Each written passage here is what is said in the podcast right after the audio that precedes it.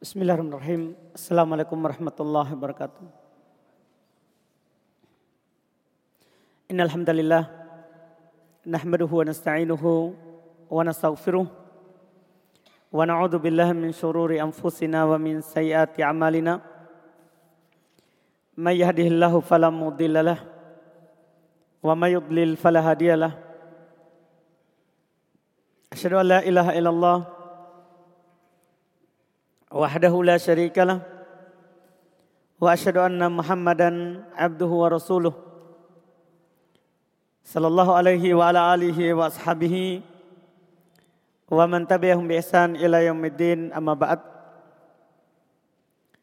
Alhamdulillah kembali kita di malam hari ini melanjutkan kajian kitab Matan Abi Syuja Fikih Praktis dalam Madhab Syafi'i di pertemuan yang lalu kita sudah masuk pembahasan safar. Beliau telah menyebutkan beberapa hukum terkait dengan safar yang kita belum selesai dalam menjelaskannya. Kita sudah mengambil sebelumnya pengertian safar Kemudian apakah disyariatkan kosor dalam safar?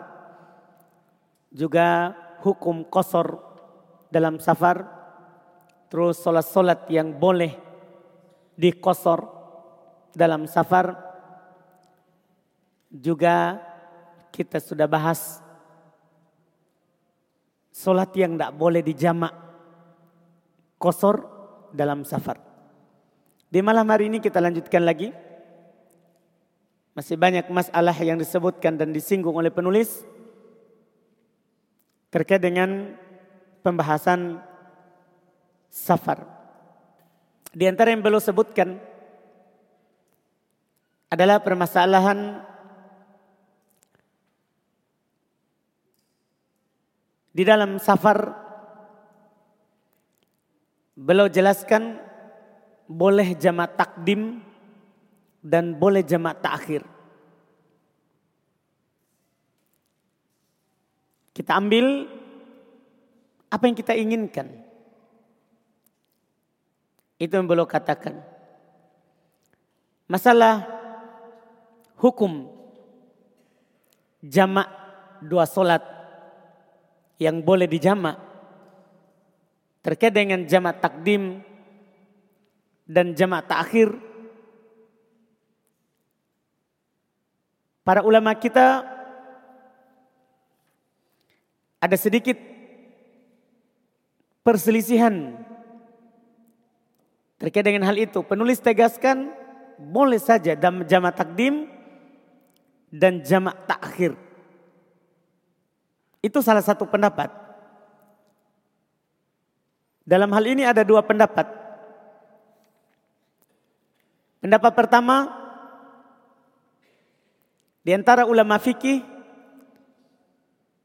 ada yang mengatakan boleh jamaah takhir. Jamaah takdim tidak boleh. Jadi kalau kita mau jamak sholat duhur asar. Boleh kalau diakhirkan. Kalau takdim tidak boleh. Tidak boleh asar dimajukan di waktu duhur. Ini pendapat. Pendapat ini diriwayatkan dari Imam Malik. Dan juga ini pendapat Imam Ahmad. Dipilih oleh Ibn Hazm. Orang Dohiriyah. Dalilnya mereka berdalil dengan hadith Riwayat Imam Al-Bukhari nomor 1112 dan Imam Muslim nomor 704 dari Anas Ibn Malik radhiyallahu taala anhu Beliau berkata, "Anan Nabiya sallallahu alaihi wasallam idza arada ayyajma'a bainas salataini fis safar" akharat duhra ila ayyadkhula awwal waqtil asr thumma yajma'u bainahuma. Kata Anas bahwasanya Nabi Shallallahu Alaihi Wasallam apabila beliau ingin menjama antara dua solat dalam safar, maka beliau akhirkan solat duhur sampai masuk awal waktu asar. Kemudian setelah itu beliau jama antar keduanya. Lihat, saya ulangi terjemahannya. Ini hadir riwayat Bukhari Muslim.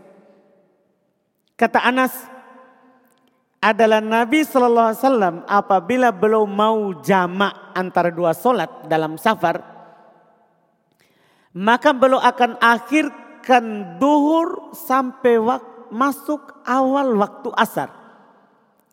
Kemudian setelah itu belum jamak keduanya. Hadit ini kata mereka menunjukkan bahwa jama itu yang dibolehkan jama takhir. Karena Nabi akhirkan duhur ke asar. Ini pendapat. Pendapat yang kedua, boleh menjamak dua solat. Tentunya solat yang boleh dijamak yang kita jelaskan pekan lalu. Boleh menjamak dua solat Zuhur, asar, maghrib, isya. Apakah jama takdim? Jama takdim itu maksudnya sholat asar kita majukan di waktu zuhur. Itu namanya takdim. Dan boleh juga jama takhir. Artinya kita akhirkan sholat duhur di waktu asar. Boleh.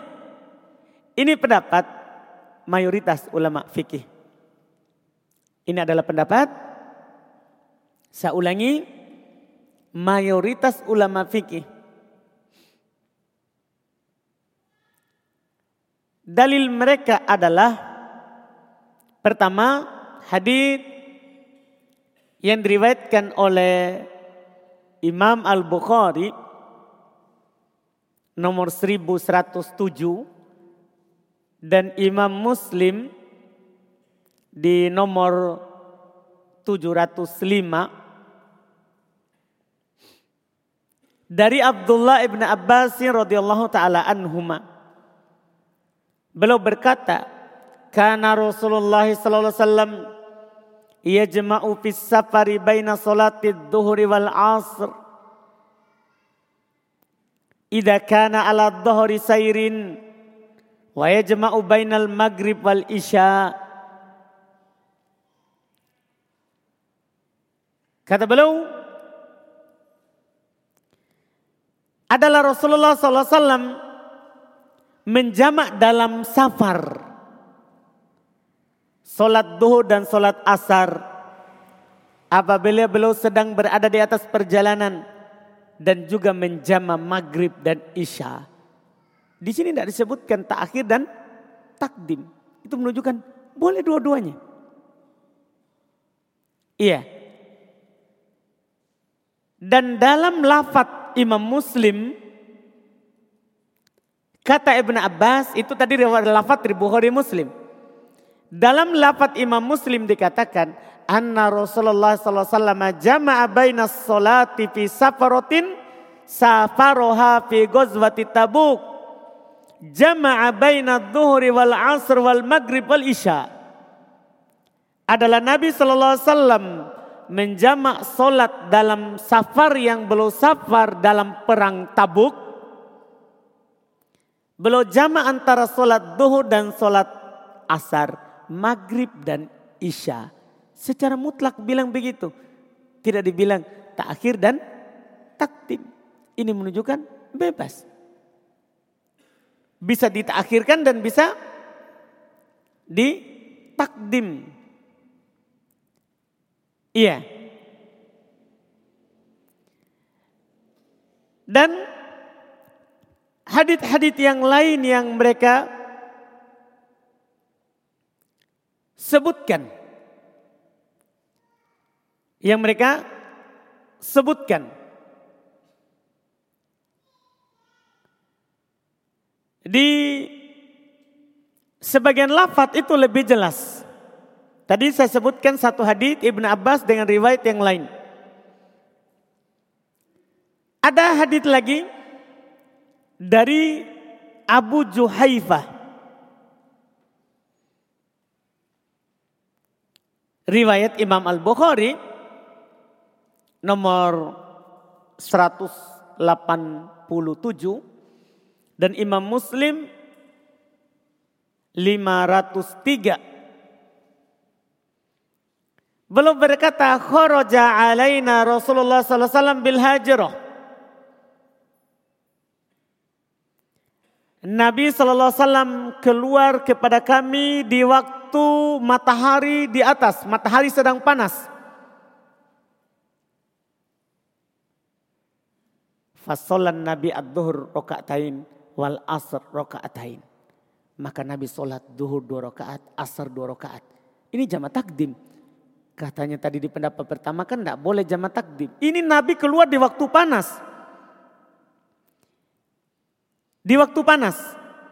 Maka Nabi sholat duhur dua rakaat, asar dua rakaat. Berarti jamaah takdim.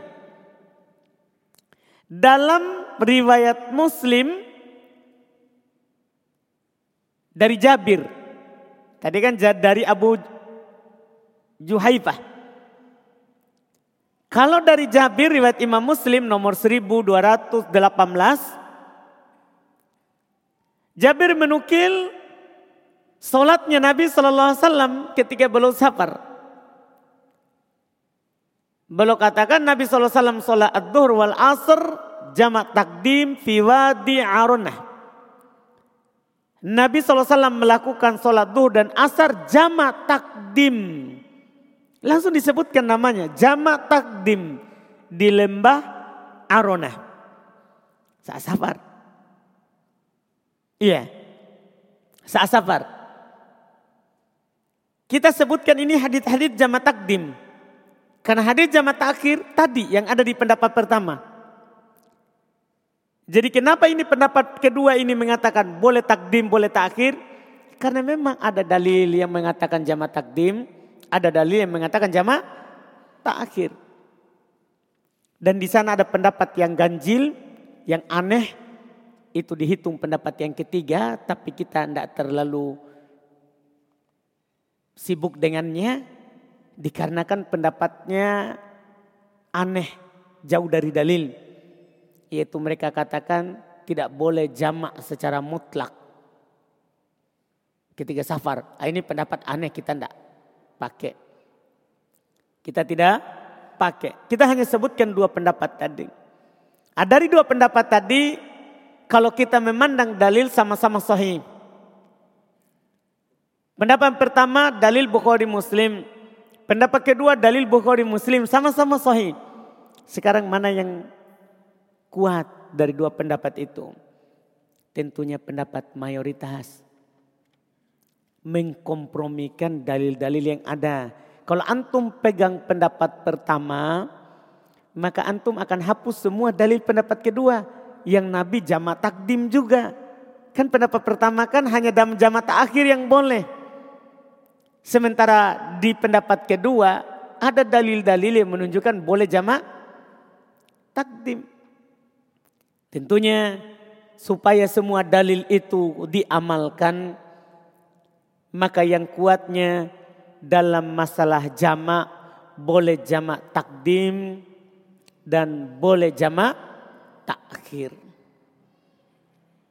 Boleh jamak takdim dan boleh jamak takhir. Itu yang benarnya insya Allah ta'ala dengan dalil-dalil yang ada.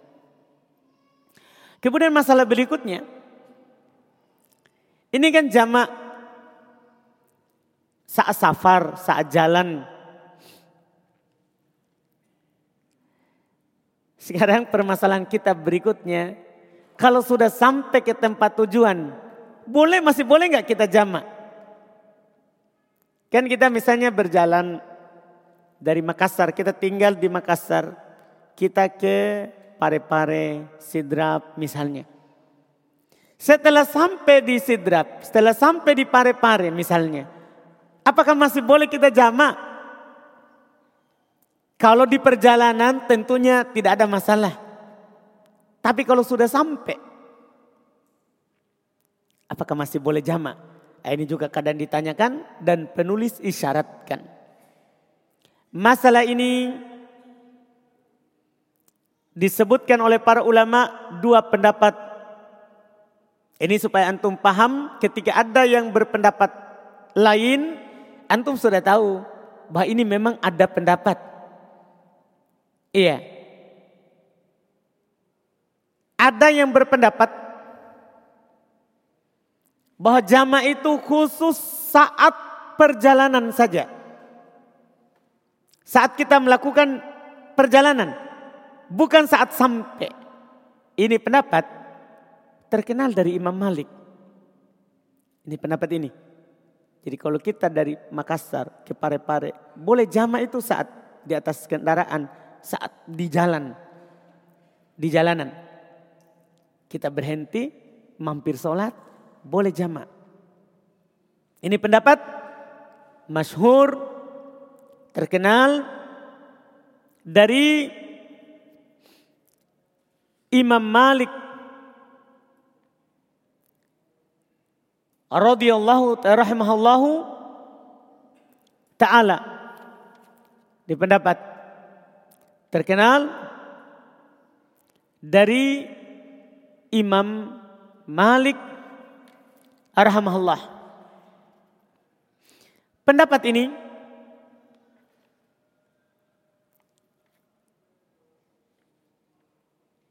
disebutkan mereka berdalil dengan hadis Abdullah ibn Umar radhiyallahu taala anhu bahwa katanya Abdullah ibn Umar radhiyallahu taala anhu beliau berkata dalam hadis riwayat Imam Al-Bukhari nomor 1102 dan Imam Muslim nomor 689. Sohibtu Rasulullah sallallahu alaihi wasallam. Fakana la yazidu fis safar ala rok'ataini wa Abu Bakar wa Umar wa Utsman kadzalik. Katanya, saya menemani Rasulullah di sebuah perjalanan, maka beliau tidak pernah menambah melebihi dua rakaat dalam safar, dalam perjalanan. Itu itu yang dikatakan. Nabi tidak pernah menambah dalam safar. Maksudnya ketika dalam perjalanan. Melebihi dua rakaat. Demikian pula Abu Bakar, Umar, Uthman juga seperti itu. Ini dalilnya hadis yang kita sebutkan itu. Sementara pendapat yang kedua boleh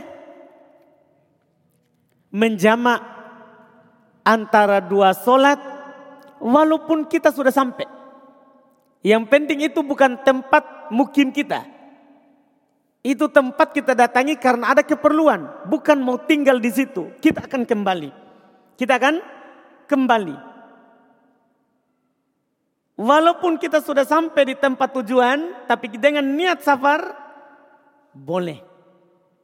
Kita jamak kosor. Antum tahu ini pendapat siapa? Ini pendapat mayoritas. Menyelisih Imam Malik sendiri. Pendapat dari mayoritas ulama. Apa dalilnya? Dalil mereka adalah hadis yang diriwayatkan oleh Imam Muslim nomor 706 dari Muad ibnu Jabal radhiyallahu taala an. Beliau berkata khorojana. Jadi sama-sama ini lafadznya. Tadi lafadznya Abdullah bin Umar saya menemani Rasulullah. Kalau ini juga sama. Kan yang melakukan perjalanan bersama Rasulullah kan banyak orang. Di sini Mu'ad bin Jabal. Dia bilang kharajna ma'a Rasulillah wasallam fi ghazwati Tabuk. Saya, kami keluar bersama Rasulullah SAW di perang Tabuk. Fakana yusalli dhuhr wal asr jami'an wal maghrib wal isya jami'an. Adalah Nabi SAW melakukan salat duhur dan asar jamak, maghrib dan isya jamak. Ya? Jamak. Di sini boleh katakan kami keluar. Kami keluar bersama Nabi dan adalah Nabi selalu menjama duhur asar jama, maghrib isya jama. Tidak ada disebutkan saat berjalan jama sudah sampai di tabuk tidak jama. Pokoknya kami keluar Selalu Nabi jama. Lafadznya pakai kana. Karena itu kata para ulama itu tufidu al-istimrar. Menunjukkan terus Nabi lakukan. Terus Nabi lakukan. Iya.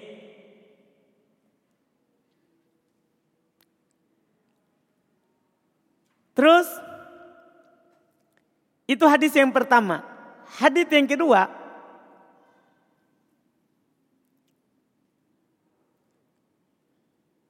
Hadis yang kedua, ada hadis dalam riwayat Imam Muslim. Tadi nomor 706, ada di nomor 705. Dari Abdullah ibn Abbas. Beliau katakan anan nabiyya jama'a baina dhuhr wal asr wa bainal maghrib wal isya fil madinah min ghairi khaufin wala mator. Kata Ibn Abbas, Nabi SAW menjamak sholat duhur dan asar, maghrib, isya di Madinah, di Madinah. Tanpa ada rasa takut, tanpa ada hujan. Di Madinah. Ini mengisyaratkan apa ini? Sedang berjalan atau lagi di kampung? Itu pertanyaannya. Ini lafat Ibn Abbas bilang di Madinah. Berarti sedang apa? Di tempat Bukan sedang di safar, bukan sedang berjalan, tapi di Madinah. Ini jelas. Makanya dari dua pendapat tadi itu yang dipilih oleh Imam Syafi'i, Ibn Abdul Bar, Asyikh Ibn Uthaymin itu adalah pendapat mayoritas. Kata Imam Syafi'i, rahmahullah dalam lafat Imam Malik di Muwatta berdalil dengan itu. Dalam lafat Imam Malik di Muwatta jilid 1 halaman 143. Fa aqra shalah yauman thumma kharaja fa salat dhuhr wal asr jami'an. Nabi SAW pernah mengakhirkan sholat di perang tabuk suatu hari. Maka kemudian setelah itu beliau keluar dan sholat duhur asar jamak. Duhur asar jamak. Kata Imam Syafi'i, qauluhu perkataannya, perkataan dari Mu'ad.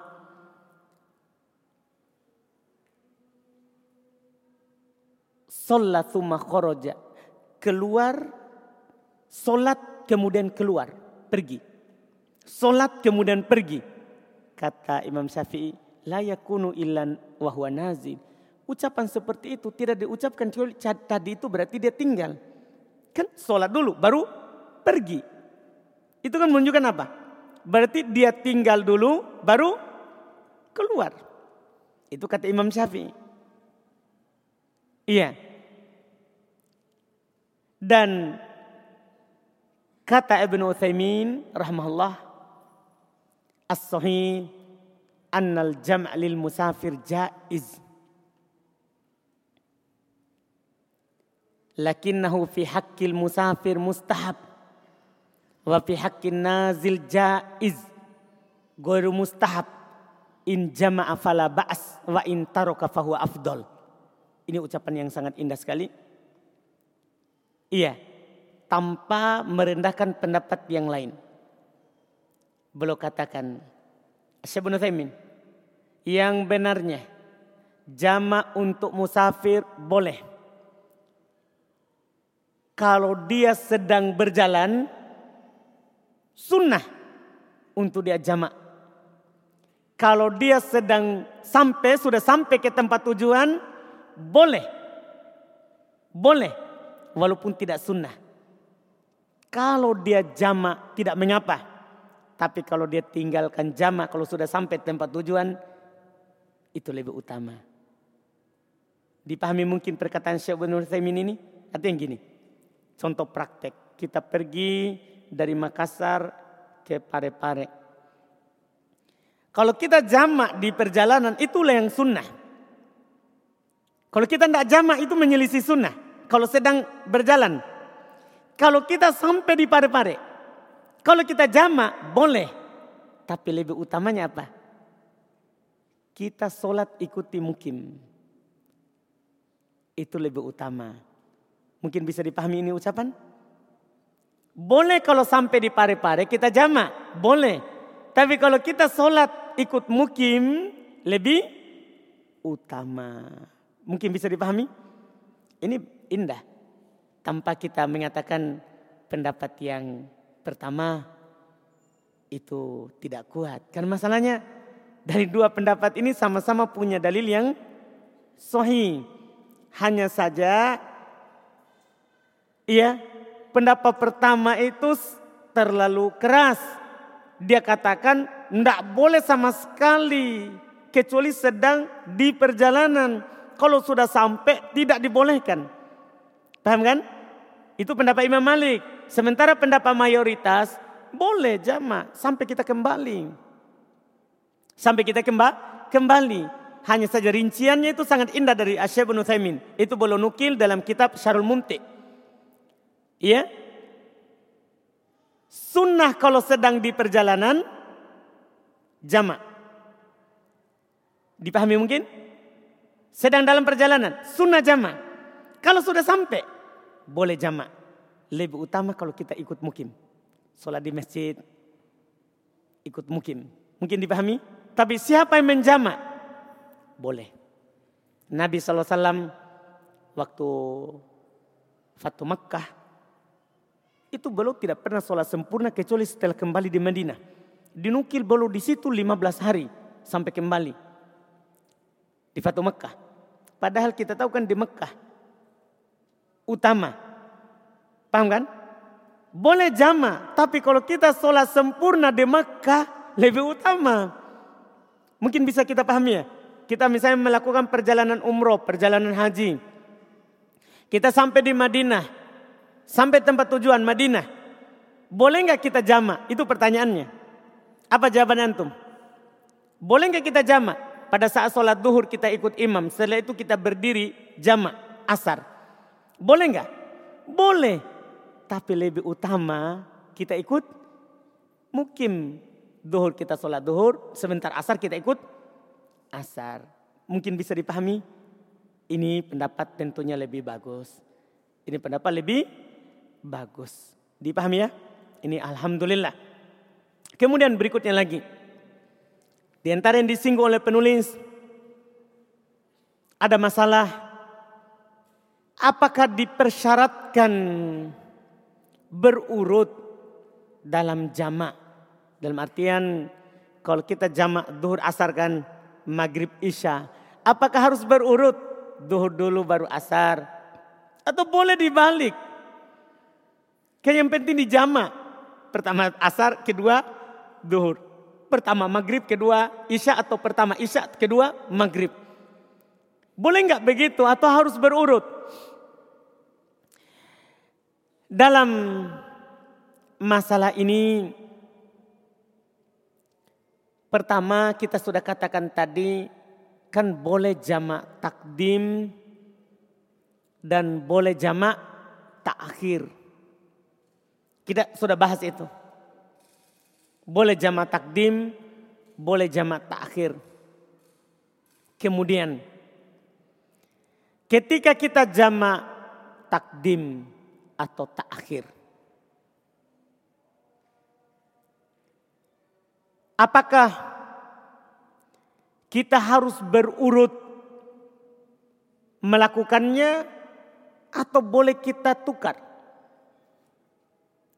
dalam melakukannya? Ini para ulama kita dalam hal ini ada ada tiga pandangan, tiga pendapat. Pertama, ada yang berkata dan ini pendapat dari Imam Ahmad satu sisi dari orang-orang Syafi'i ya. Kalau itu jamak takdim syaratnya mualah. Syaratnya harus berurut. Kalau jamak takdim Artinya kalau kita mau majukan asar di waktu duhur, mag isya di waktu maghrib harus berurut. Duhur dulu baru asar, maghrib dulu baru isya. Itu syarat. Tidak sah kalau dibalik. Kalau jamaah takdim menurut pendapat yang ini. Kalau jamaah takhir bukan syarat sah. Artinya boleh dibalik. Misalnya kita akhirkan duhur ke asar boleh saat adzan asar kita sholat asar setelah itu sholat duhur. Maghrib, maghrib, isya ketika kita akhirkan maghrib ke isya katanya boleh isya dulu baru setelah itu baru maghrib. Kalau tak kalau tak akhir ingat ini yang mereka bilang begini ini kalau tak akhir. Kalau kalau takdim harus sesuai. Ini pendapat. Pendapat yang kedua, ini pendapat masyhur dari pengikutnya Imam Ahmad. Kalau tadi kan Imam Ahmad. Jadi ini pengikut Imam Ahmad berbeda lagi dengan Imam Madhab. Terkenal dari pengikutnya Imam Ahmad. Mereka bilang, ya, dan mereka tegaskan mualah berurut bukan syarat. Kalau yang pertama tadi itu berurut syarat. Ditakdim bukan pada takhir. Pendapat ini, pendapat ini mualah berurut bukan syarat. Ditakdim, di takhir. Artinya ketika kita jamak takdim, majukan asar di waktu duhur. Boleh asar dulu baru duhur. Bebas. Kita akhirkan boleh zuhur dulu baru asar, asar dulu baru zuhur. Ini pendapat pokoknya bebas. Pendapat ini. Pendapat yang ketiga. Dipersyaratkan syarat sahnya berurut. Mau takdim atau takhir. Tidak ada bedanya. Ketika kita majukan asar ke duhur. Maka duhur dulu baru asar. Ketika kita akhirkan duhur di waktu asar, maka duhur dulu baru asar. Antum tahu ini pendapat merupakan pendapat yang dinaskan dari Imam Syafi'i. Dan di atas pendapat Imam Syafi'i inilah mayoritas pengikutnya. Maka aneh sekali kalau antum dapatkan orang Syafi'i yang mengatakan boleh dibalik. Ini pendapat Imam Syafi'i dan mayoritas pengikut Syafi'i dan ini merupakan pendapat satu sisi dari madhab Imam Ahmad. Madhab Imam Ahmad. Kalau ada orang balik berdosa. Kalau ada orang berbalik terbalik solatnya ketika jamak. Dia jamak takhir, asar baru duhur. Dia jamak takdim, asar baru duhur. Dosa. Karena dia melanggar syarat sah solatnya. Ini tiga pendapat dari ulama kita. Dari pendapat ini, mana yang sahih? Kata Syekh Ibnu Thaimin, karena Syekh Ibnu Thaimin belum penelitiannya terhadap fikih sangat tinggi. Belum berkata di dalam kitab Syarh Mumti di jilid 4 halaman 400 juga 407 Beliau berkata, Al-ahwat Allah yajma' idza lam yuwali bainahuma. Asalnya yang paling hati-hati. Ini ini pilihnya itu karena ini yang paling hati-hati. Yang paling hati-hati dia tidak jamak kecuali berurut. Ya kan? Karena memang sholat kan sudah ditentukan urutannya.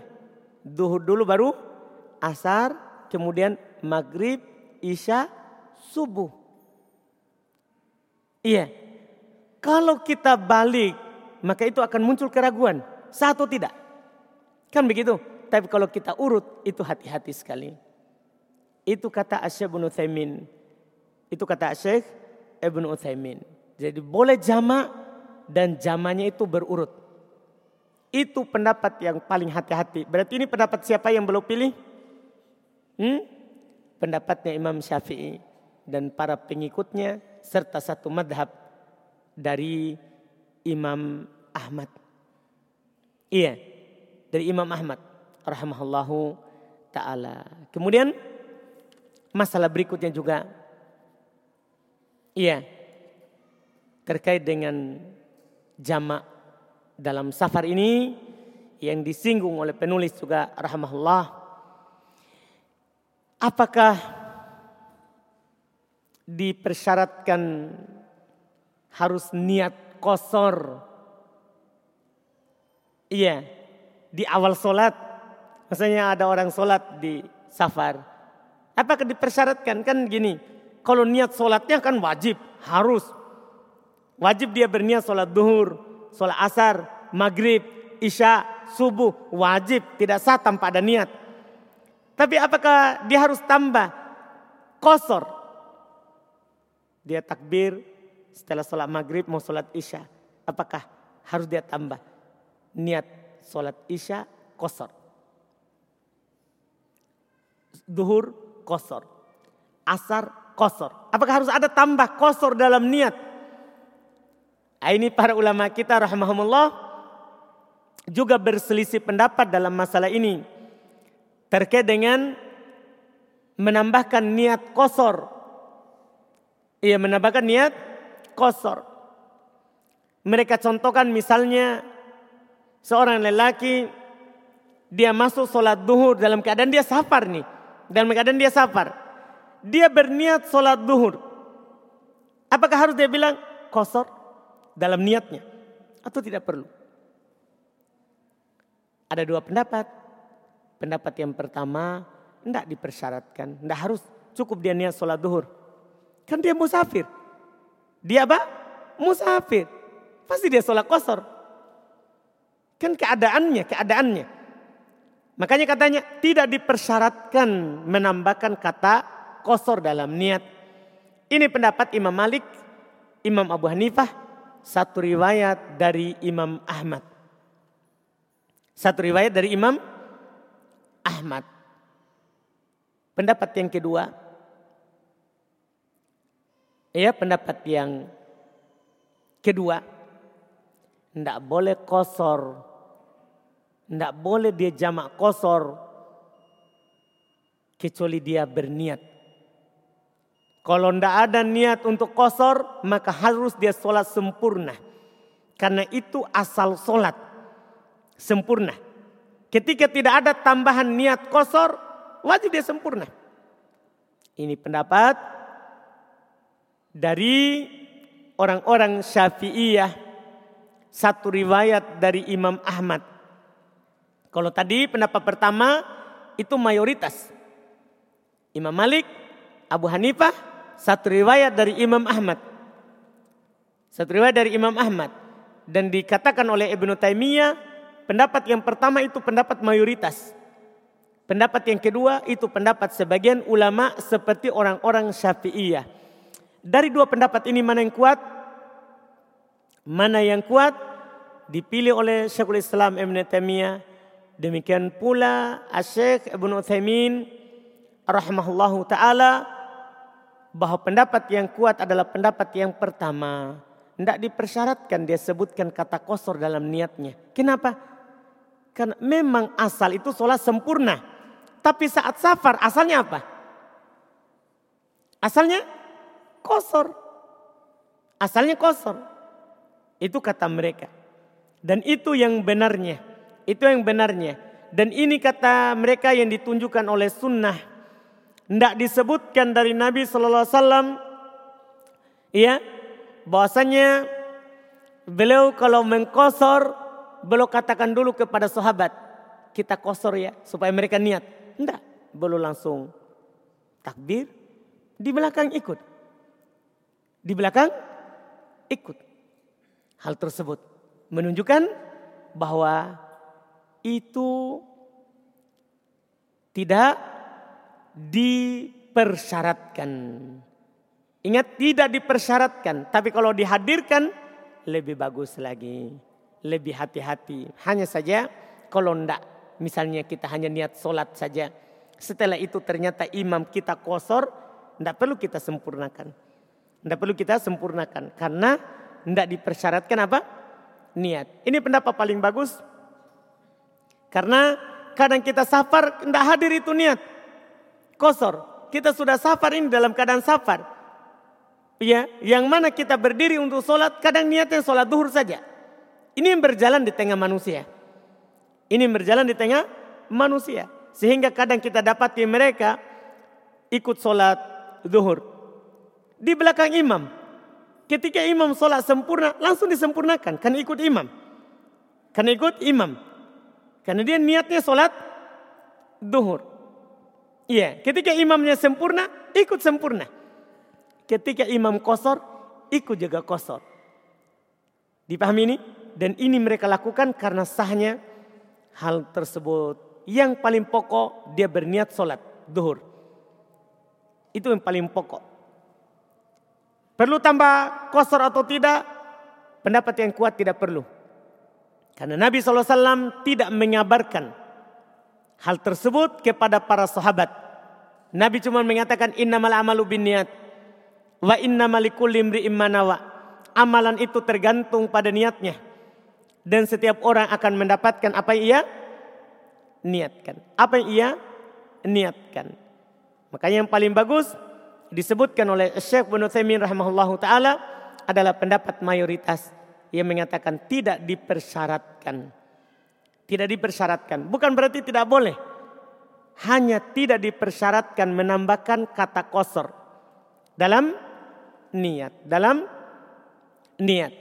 Setelah itu masalah terakhir dengannya kita tutup dulu pembahasan walaupun belum selesai. Masalah yang terakhir kita ambil malam hari ini juga yang disinggung oleh penulis rahimahullah. Berapa jarak tempuh perjalanan baru kita boleh jamak kosor? Masalah ini dari dulu sampai sekarang, sampai di masa kita sekarang ini diperselisihkan oleh para ulama terkait dengan jarak tempuhnya baru kita boleh jamak kosor. Sebagian ulama rahimahumullah ada yang berpendapat Dan kita akan menyebutkan semua pendapat di sini ya, bukan hanya dua. Karena di sini ada empat pendapat. Supaya antum bisa pahami, karena selalu ini masalah jarak dibicarakan setiap saat. Para ulama kita ada empat pendapat. Pendapat pertama, tidak boleh kosor kecuali perjalanan tiga hari jarak tempuhnya. Jadi boleh kita kosor kalau tiga hari jarak tempuhnya. Ini pendapat dinukil dari Abdullah bin Mas'ud. Juga disebutkan ini pendapat Sufyan Ats-Tsauri. Ini juga pendapat dinukil dari Abu Hanifah rahimahullah. Dan temannya, muridnya Abu Yusuf serta Muhammad yang belum punya murid yang paling dekat dan menukilkan madhab pendapat belum. Dia berdalil dengan hadis riwayat Imam Al-Bukhari nomor 1086 1086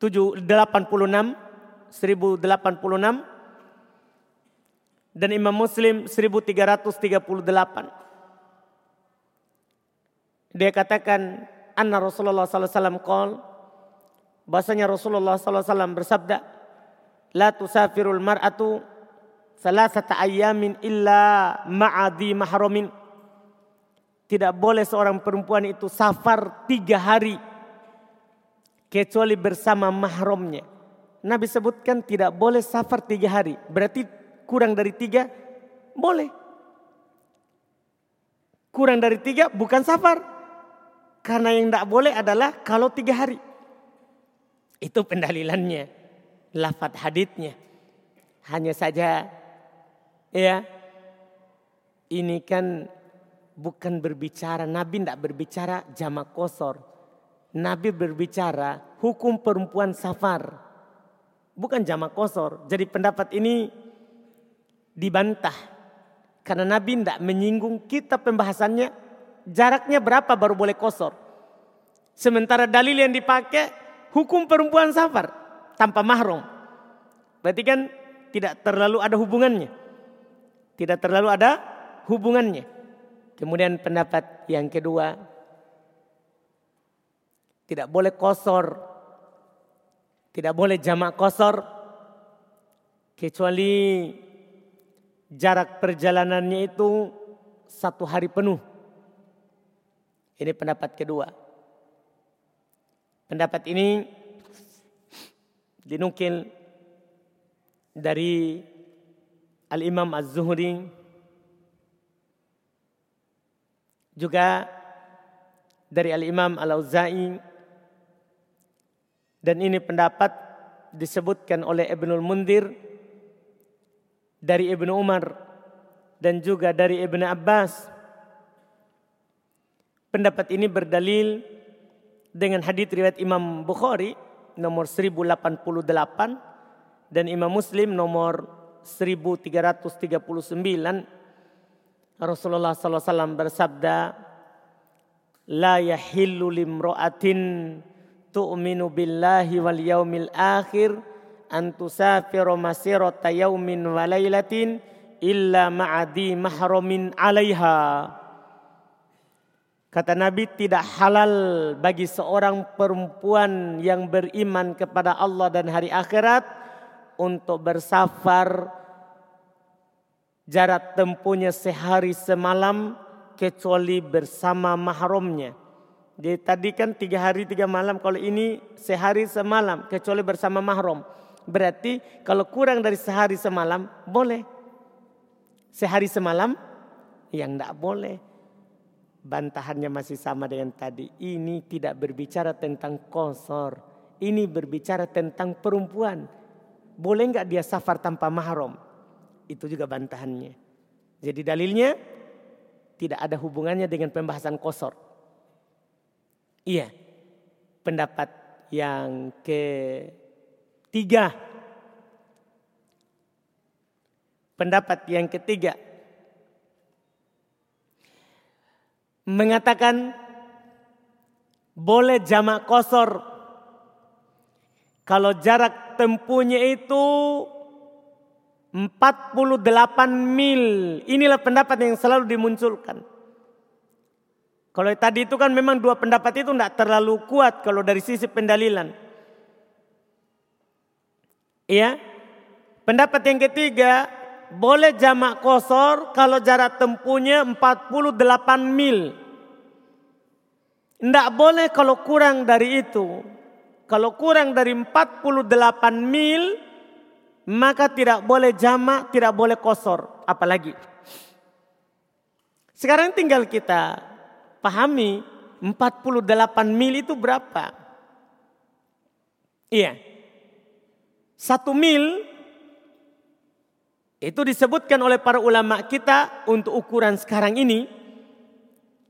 Itu kurang lebih 1,6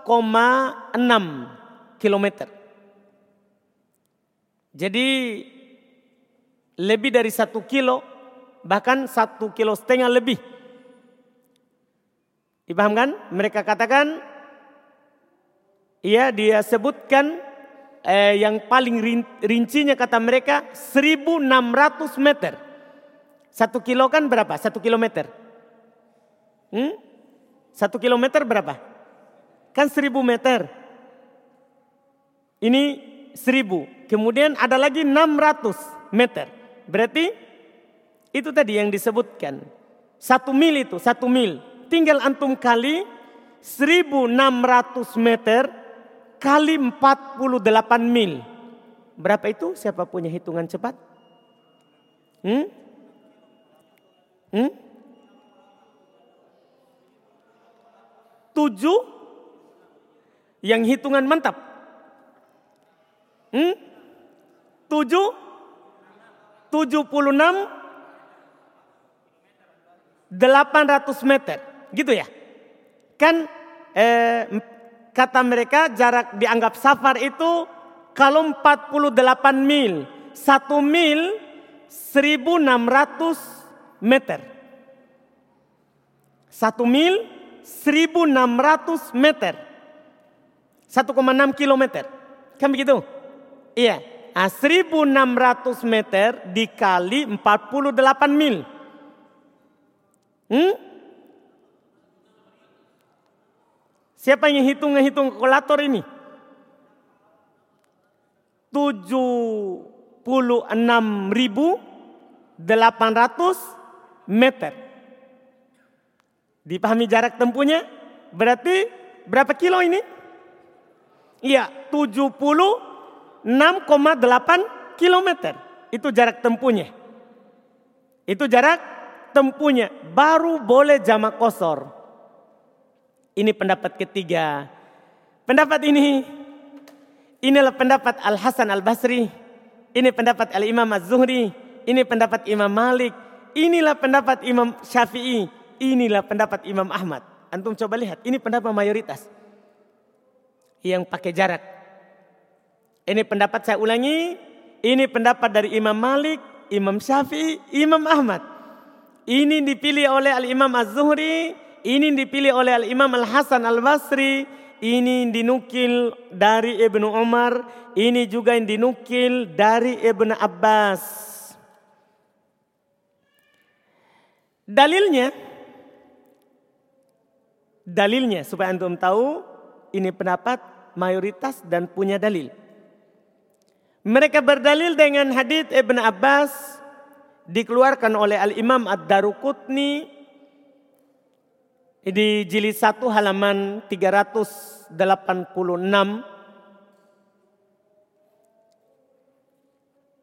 Katanya la takosuru fi aqalli min arba'ati burud min Makkah ila Usfan. Tidak boleh kosor kalau kurang dari empat barit. Yaitu jaraknya itu dari Makkah ke Usfan.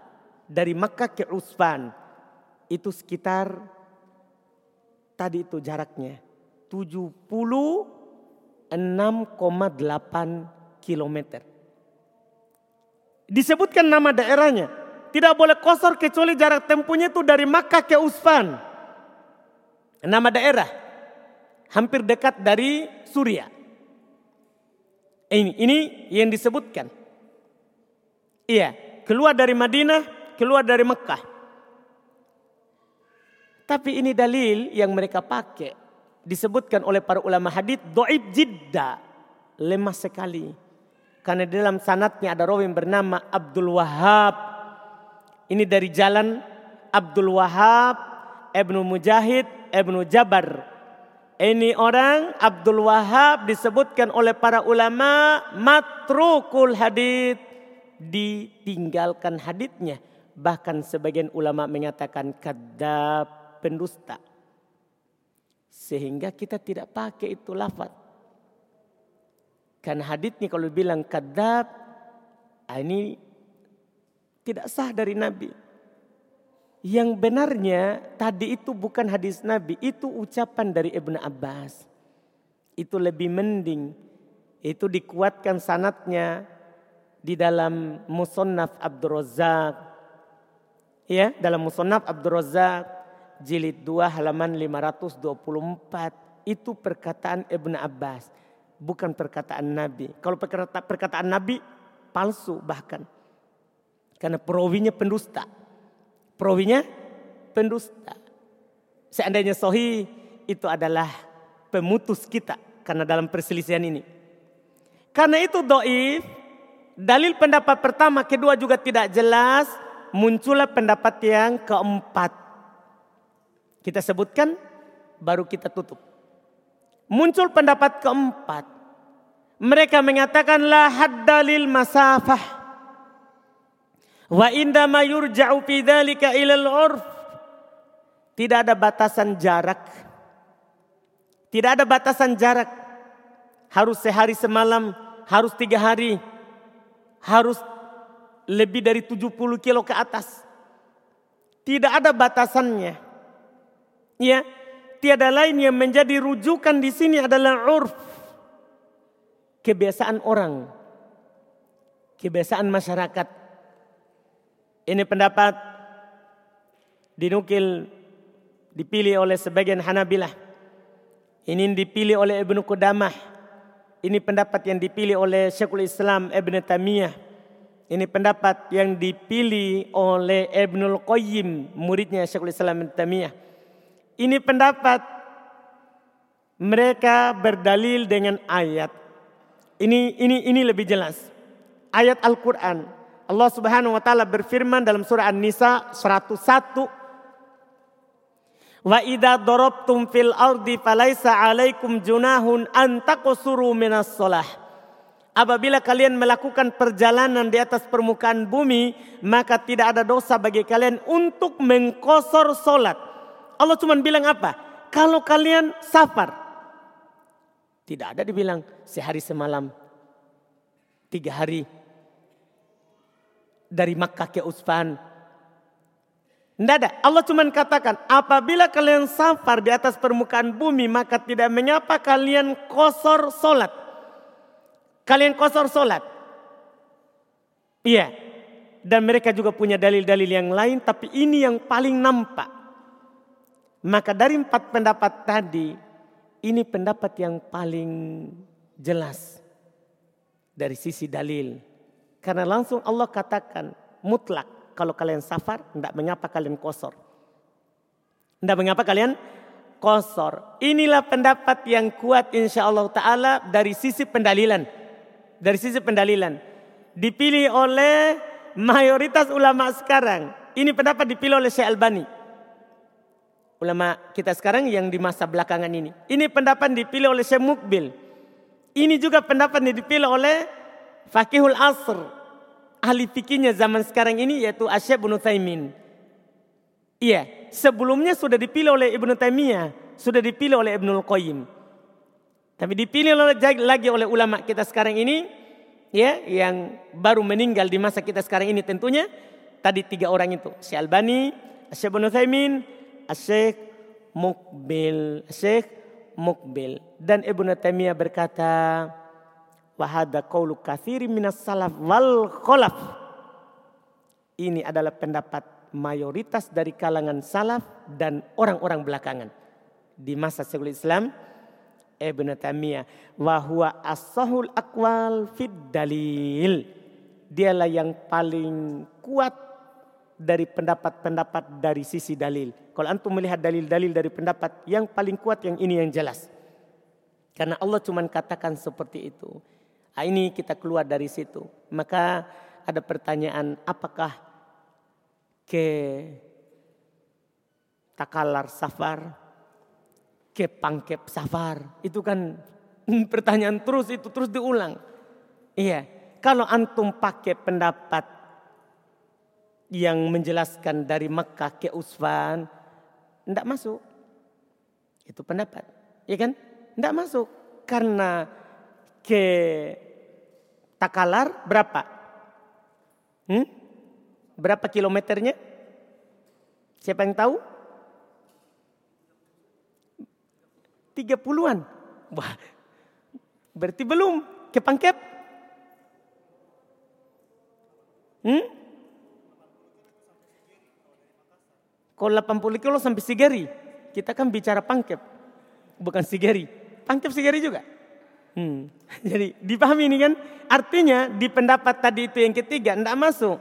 Tapi kalau kita pakai ini pendapat yang ini, dipilih oleh Syekh Islam, Tamiyah Ibn Al-Qayyim, Syekh Albani, Syekh Mukbil, Syekh Ibn Thaymin, tergantung kebiasaan orang. Ke Pangkep mereka bilang safar enggak? Kan begitu, kebiasaannya orang dipakai. Ini wallahu a'lam. Alhamdulillah dengan tadi itu pendapat, antum bisa bandingkan nanti. Mana dari pendapat yang kuat. Kita cukupkan, kita adzan dulu.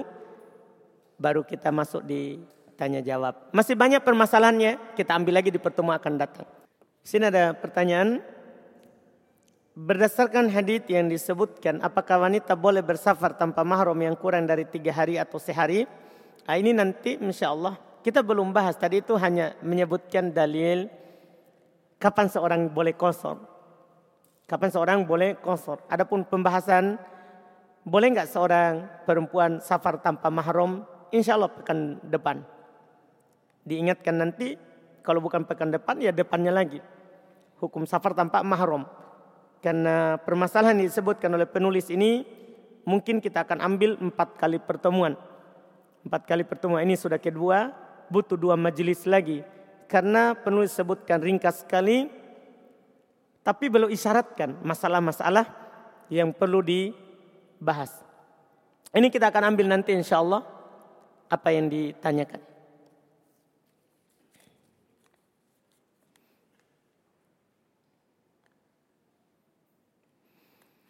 Di sini ada pertanyaan bagaimana hukumnya bagaimana hukum wudhunya? Seorang yang tertidur dalam keadaan duduk ketika khutbah Jumat atau ketika ada kajian, apakah wudhunya batal atau tidak? Para ulama berselisih pendapat terkait dengan duduk tidur. Apakah membatalkan wudhu secara mutlak atau tidak? Ada silang pendapat. Dan pendapat yang kuatnya adalah yang merinci kalau tidurnya tidur yang mustagrik, tidurnya eh, tidur yang dalam, tidur lelap sekali, ya, maka membatalkan wudhu. Tapi kalau tidurnya tidur ringan, maka tidak membatalkan wudhu. Tidak membatalkan wudhu. Itu pendapat karena dikompromikan dalil-dalil yang ada. Karena ada dalil yang mengatakan Nabi SAW menegaskan bahwa tidur membatalkan wudhu. Tapi ada dalil juga bahwa pernah terjadi di masa Nabi SAW para sahabat menanti sholat isya sampai jatuh-jatuh kepalanya. Artinya sudah ngantuk. Mereka ketika Nabi keluar langsung sholat tanpa wudhu. Nah, dari dua itu diambil kesimpulan kalau yang pertama tadi itu yang mengatakan batal kalau tidurnya lelap. Tidur tidur dalam. Mereka katakan tidur berbaring. Adapun tidurnya duduk seperti para sahabat itu, maka tidak membatalkan wudhu. Itu yang paling kuatnya insya Allah dari pendapat yang ada.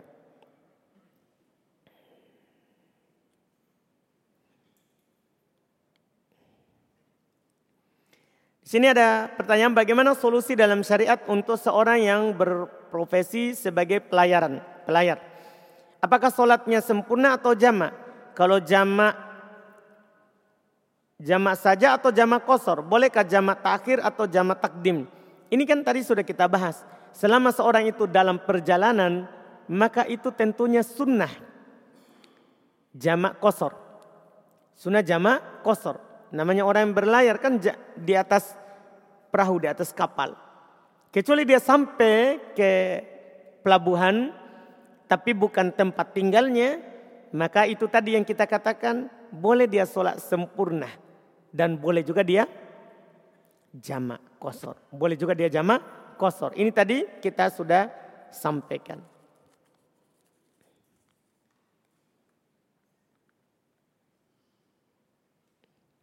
Kemudian pertanyaan di sini, apa hukumnya menimbang rambut bayi yang diakikah? Apakah ada sunnahnya? Iya, sunnah. Sunnah menimbang rambut bayi ya ketika dicukur saat akikah. Saat akikah. Kita cukur habis, kemudian kita timbang dan kita sedekahkan nilainya. Kita sedekahkan nilainya.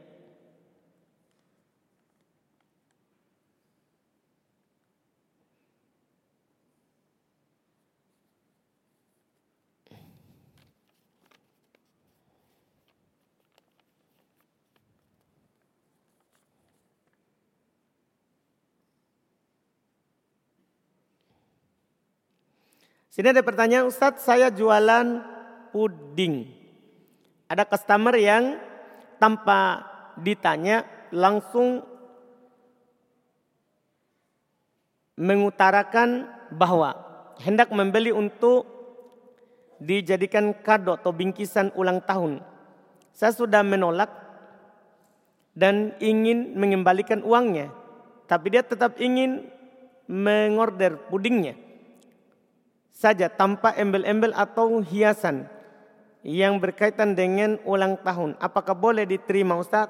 Pertama, tidak harus setiap orang pesan kita tanya, untuk apa ini? Itu kita memberatkan diri sendiri. Tidak harus setiap pesan, ini untuk apa? Tidak harus. Itu yang perlu kita ketahui dulu. Ada orang pesan, terima saja. Iya. Nah, kecuali kalau dia bilang saya mau pesan untuk ulang tahun, ini hak kita untuk menolak dan menerima. Hak kita untuk menolak dan menerima. Kita sebagai penjual punya hak untuk menerima tawaran itu atau menolaknya. Dan menolaknya lebih hati-hati daripada menerimanya. Menolaknya lebih hati-hati daripada menerimanya. Karena kalau kita menerima setelah tahu, itu akan masuk dalam bab ta'awun alal itmi wal udwan. Atas dosa dan maksiat. Cuman bagaimana hasil penjualannya? Halal kita makan. Hasil penjualannya halal kita makan. Disebutkan seperti itu. Karena dia membeli barang kita. Hanya saja, hanya saja berdosa. Karena ta'awun atas dosa dan maksiat. Itu wallahu alam. Jadi makanya kita katakan kita tinggalkan, kita tidak iya menjual kepadanya itu lebih hati-hati dan lebih bagus.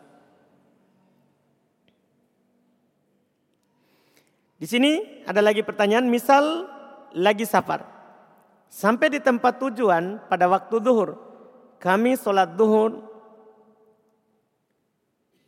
Kami sholat duhur kosor dua rakaat saja. Dan pada saat waktu asar kami sholat asar dua rakaat saja. Apakah sudah betul Ustaz? Iya. Kan sunnahnya itu jamak kosor. Bukan kosor kemudian tidak jamak. Kan ini kan berarti tidak jamak. Iya kan? Kita kan dibolehkan jamak kosor, ruksoh.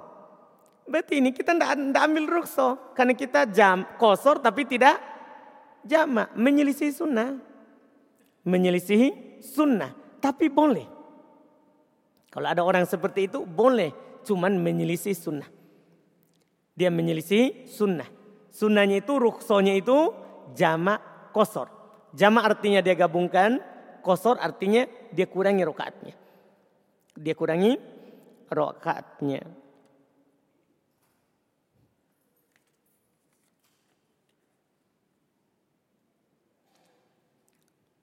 Sini ada pertanyaan, bagaimana ketika ada seorang wanita haid yang mendengarkan orang yang membaca Al-Quran yang di dalamnya terdapat ayat tentang sujud. Apakah wanita haid juga melakukan sujud? Iya. Kan sujud tilawah itu tidak dipersyaratkan wudhu. Kecuali dalam sholat. Kalau di luar sholat, sujud tilawah tidak dipersyaratkan wudhu. Boleh seorang sujud kalau dia mendengarkan ayat sajadah. Kalau dia mendengarkan ayat sajadah.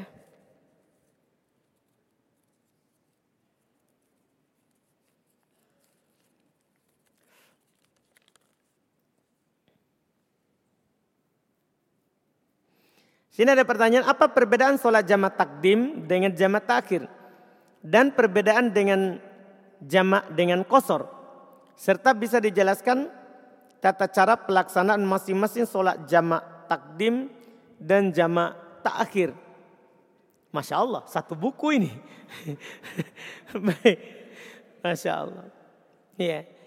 Jamak takdim, tadi sebenarnya saya sudah sebutkan. Takdim itu dia majukan asar ke duhur. Dia majukan isya waktu maghrib. Jamak takhir sebaliknya diakhirkan duhur di waktu asar. Diakhirkan maghrib di waktu isya. Iya, itu yang disebut jamak takdim takhir. Adapun eh, jamak dengan kosor, gini. Kosor itu dia kurangi rokaatnya. Itu namanya kosor. Kalau jamak dia gabungkan waktunya. Dia gabungkan waktunya. Jadi jamak dia gabungkan waktu asar ke duhur atau duhur ke asar. Isya ke maghrib, maghrib ke isya. Itu namanya jama. Kosor dia kurangi. Duhur menjadi dua, asar menjadi dua, isya menjadi dua. Itu namanya kosor. Itu artinya kosor. Adapun cara melakukannya ya kalau kita takdim berarti duhur dulu dua rakaat, kemudian asar dua rakaat. Iya. Maghrib tiga rakaat, salam isya dua rakaat. Itu caranya. Mau takdim atau takhir. Mau takdim atau takhir. Kecuali nanti insya Allah akan datang pembahasan yang akan datang. Bagaimana kalau kita berimam di belakang mukim. Itu belum kita dapatkan fikirnya insya Allah di pertemuan akan datang.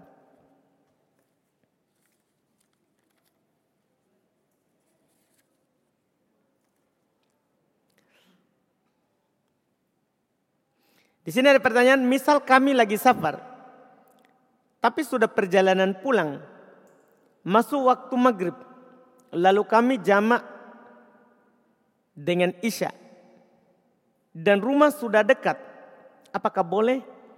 Sudah dekat. Artinya berarti kita sudah sampai di kampung.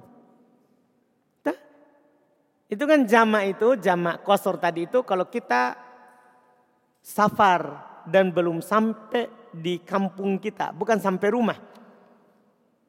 Kalau kita sudah sampai di kampung, kita dari Bulukumba, dari Jeneponto, sudah di perbatasan Goa. Masuk Makassar. Sudah tidak berlaku lagi jamak kosor. Karena kita sudah sampai di kampung kita. Di kota kita. Dipahami mungkin? Iya. Adapun kalau sudah sampai ini dekat rumah kan ihtimal. Dekat rumah di sini kan bisa saja dia sudah sampai ini ke kampungnya. Tidak berlaku lagi. Tidak berlaku lagi. Dia dianggap sudah sampai. Dianggap sudah sampai.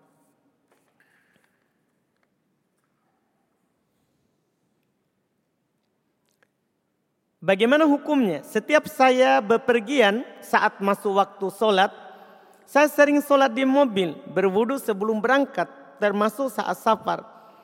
Biasanya kalau naik motor sendiri, saya mampir di masjid saat adan. Iya.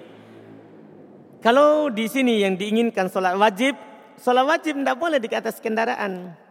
Kecuali darurat. Darurat misalnya kita tidak bisa turun. Kecuali nanti keluar waktu. Keluar waktu. Misalnya kita berangkat sebelum duhur. Sebelum masuk waktu duhur.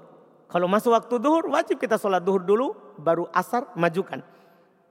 Iya majukan baru nanti aman perjalanan. Ya, tapi kita sekarang berjalan sebelum duhur, maka kita tidak boleh sholat di atas kendaraan. Boleh kita akhirkan sholat di waktu asar. Di waktu asar. Karena Nabi seperti itu. Kalau belum jalan sebelum masuk waktu, belum akhirkan di asar. Kalau belum jalan sudah masuk waktu, belum majukan asar. Belum majukan asar. Iya, itu yang dilakukan. Tapi kalau dalam pertanyaan itu yang diinginkan adalah sholat sunnah, boleh di atas kendaraan. Sholat sunnah boleh di atas kendaraan.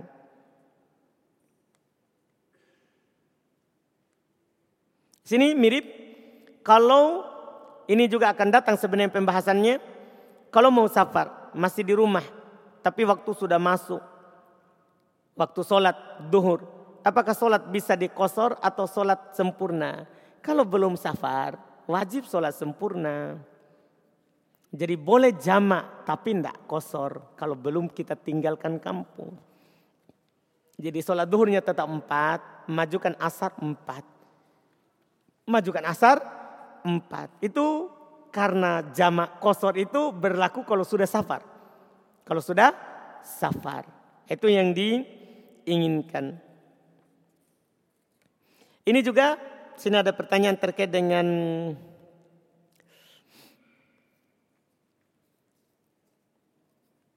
Oh masih tentang puding ya. Iya.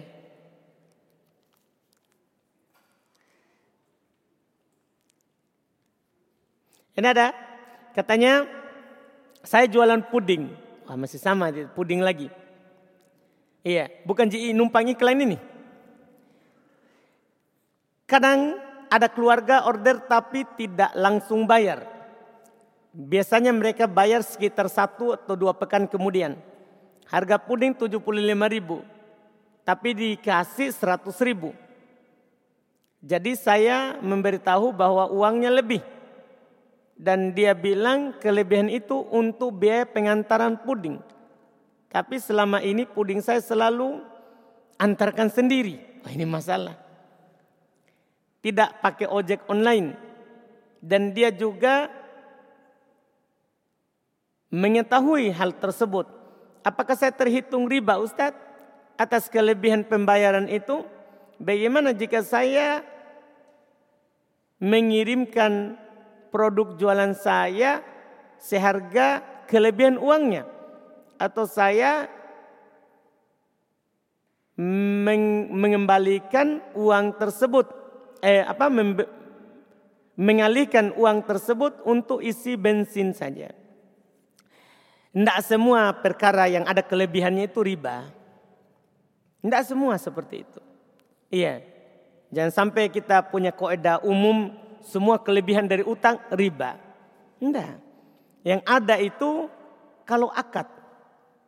Kita akad lebih. Kalau kamu akhirkan pembayarannya maka kamu harus bayar 100 ribu. Bukan lagi 75 ribu. Riba.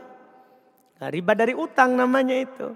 Tapi kalau tidak ada akad untuk bayar lebih, kita sudah tetapkan 75 ribu. Saat dia bayar langsung dia kasih 100 ribu.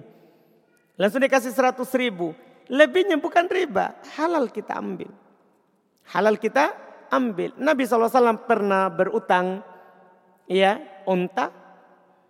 Saat pembayaran belum tidak dapatkan yang sama besarnya dengan onta yang belum utang. Ketika datang onta zakat, maka belum bayar dengan onta yang lebih besar. Belum bayar dengan onta yang lebih besar. Nabi katakan, khairukum khairukum kodoa. Yang paling bagus dari kalian adalah yang paling bagus dalam membayar. Yang lebih ketika bayar. Yang lebih ketika bayar. Berarti boleh kalau tanpa ada akad.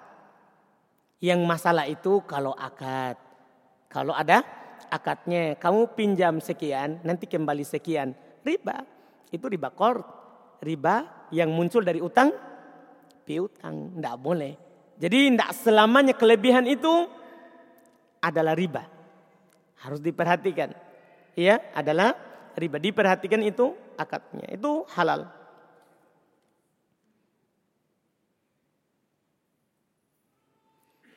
Di mana batas seorang memotong rambut hingga tidak mengenai jenggotnya?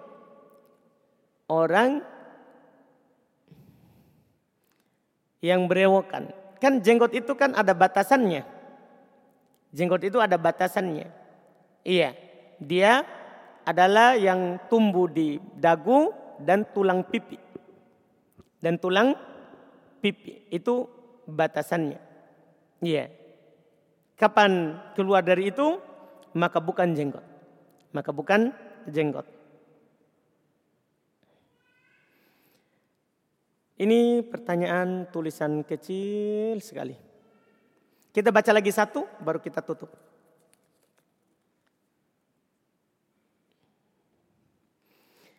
Dulu saat masih kecil, Masya Allah dia ingat sekali masih kecil ini. Saya mengambil barang orang di rumah yang tidak saya kenal Apakah boleh mengembalikannya berupa uang dengan cara sembunyi-sembunyi? Ya. Kita kembalikan ke orangnya maksudnya. Ya kalau memang eh, tidak ada lagi barang yang semisal, maka kita kembalikan harganya, boleh. Kita kembalikan harganya, boleh. Apakah boleh sembunyi-sembunyi? Kita kasih tahu lebih bagus. Siapa tahu langsung dia maafkan. Iya kan? kita kasih tahu lebih bagus. Iya, dulu saya pernah ambil barang tak waktu saya kecil. Ini saya kembalikan. Harganya karena sudah saya tidak dapatkan lagi harganya. Tidak dapatkan lagi barangnya. Iya kan? Kita kasih tahu lebih bagus. Kita kasih tahu lebih bagus. Kalau dia mau ambil barangnya, maka Alhamdulillah. Kalau dia tidak ambil, juga Alhamdulillah. Juga Alhamdulillah. Alhamdulillah kita cukupkan. Sudah lewat lima menit dari jam 8 sudah 6 kita cukupkan subhanakallahumma hamdik assalamualaikum warahmatullahi wabarakatuh